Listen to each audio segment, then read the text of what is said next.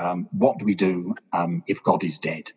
Uh, that's clearly such an important theme for, for Nietzsche um, and, and, and expressed in the form not of a simple atheistic declaration, there is no God, but rather God is dead.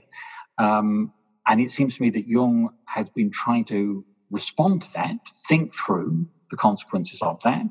Um, one of the ways in which that was done was through the uh, little text, Septem Sermones um, ad Mortuos. And now we can see with the publication of the Red Book what a big topic this is for this is for Jung. And one of the lines that one finds in the in the sermons in the Red Book is that um, God is not dead. Is lebendiger denn je. He is more alive than, than, than ever, and that's clearly a riposte um, to Nietzsche. He's more alive than ever. Well, that's that's the statement that um, uh, that that's made, and it seems to me that the Red Book, which is a kind of anti-Zarathustra, is is wanting to work that is wanting to work that through. But it, it seems to me that um, look at the way that Nietzsche presents the death of God. He does it in the form of uh, this little passage in uh, the gay the gay science one two five, um, this parable of the madman who's going around at midday with the uh, with the lamp, uh, looking for God, um, and he can't uh, and he can't find him. And this is full of lots of of, of echoes of um, uh, the biblical story of, of, Elijah, all this stuff about the God on holiday, um, is he deaf? Can't he, can't he hear you? There's that kind of play in there. Um, uh, the idea of, as, as well of um, uh, in, in pre-Socratic times, looking for looking for, for humankind. Can you find it as an abstract an abstract idea? Diogenes and his and his lamp. Um, so it's it's a very rich allegorical story. Um, which is then taken up and assumed as the starting point for, for Zarathustra, which is, of course, a great poetic work uh, in its own in its own right. Um, it's a philosophical text, uh, but it's also a literary text. Now, compare that with Jung's uh, Red Book, where we where we have um, this cry at the beginning, "Where are you, my soul?" Again, it all sounds very Nietzschean. There are lots of echoes from Nietzsche that are built into the into the Red Book, and you actually have this encounter with however one wants to describe the deity in the uh, in, in, the Red Book, but it is imaginative, uh, it is poetic.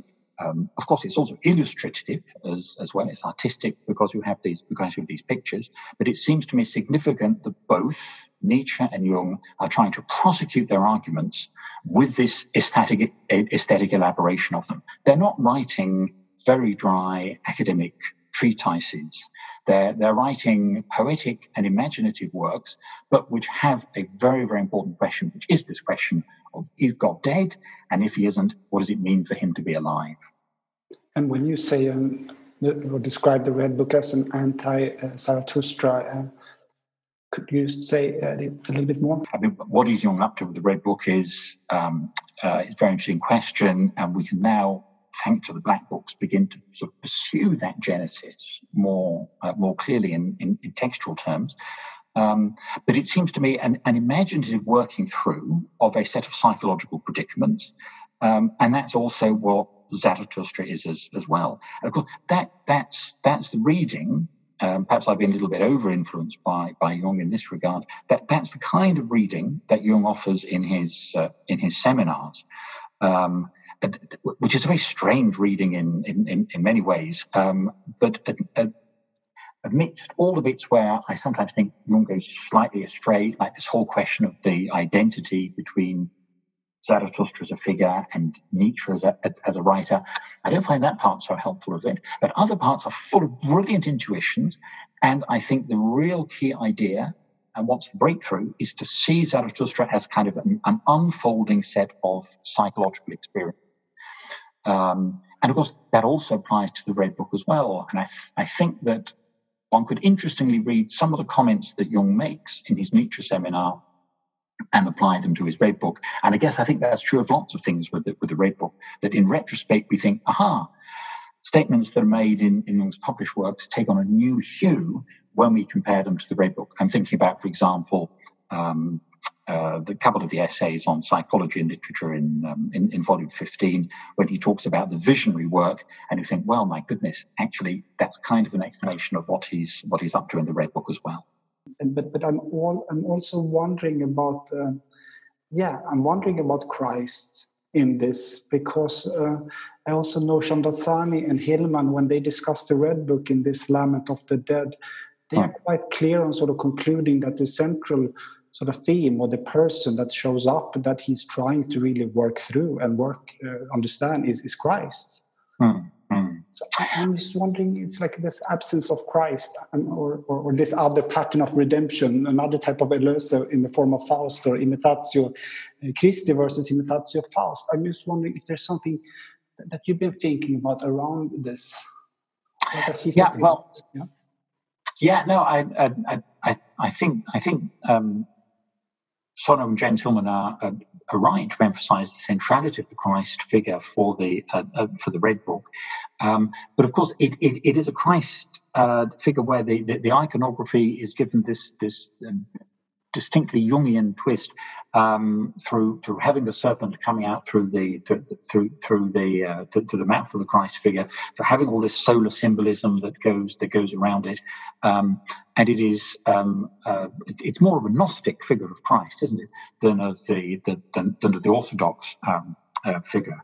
Um, I suppose I see that it's and you also have these references to Thomas à Kempis, the imitation of Christ. So that's that's another um, dimension in which this in which this question is is addressed. at the same time, when you have the figure of, of when you have the figure of the god that can be shrunk down into the egg in order to be reborn and, and so on, that doesn't sound much like Christianity to me. That sounds as if it's it's moved into a, a, a more syncretic, um, uh, a, a, a, much more um, composite uh, uh, kind of kind of approach. And and I suppose if one looks at the at, the black books, um, the figure that emerges for me most strikingly in the in, in the seventh uh, of, seventh of those black books is is is not Christ, uh, but is Wotan.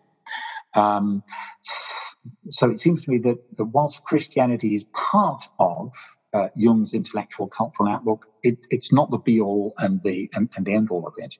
And that's and that's one of the reasons why Jung is important because if we want a thinker who is global, intercultural, intertextual, he, he ticks he ticks all those boxes.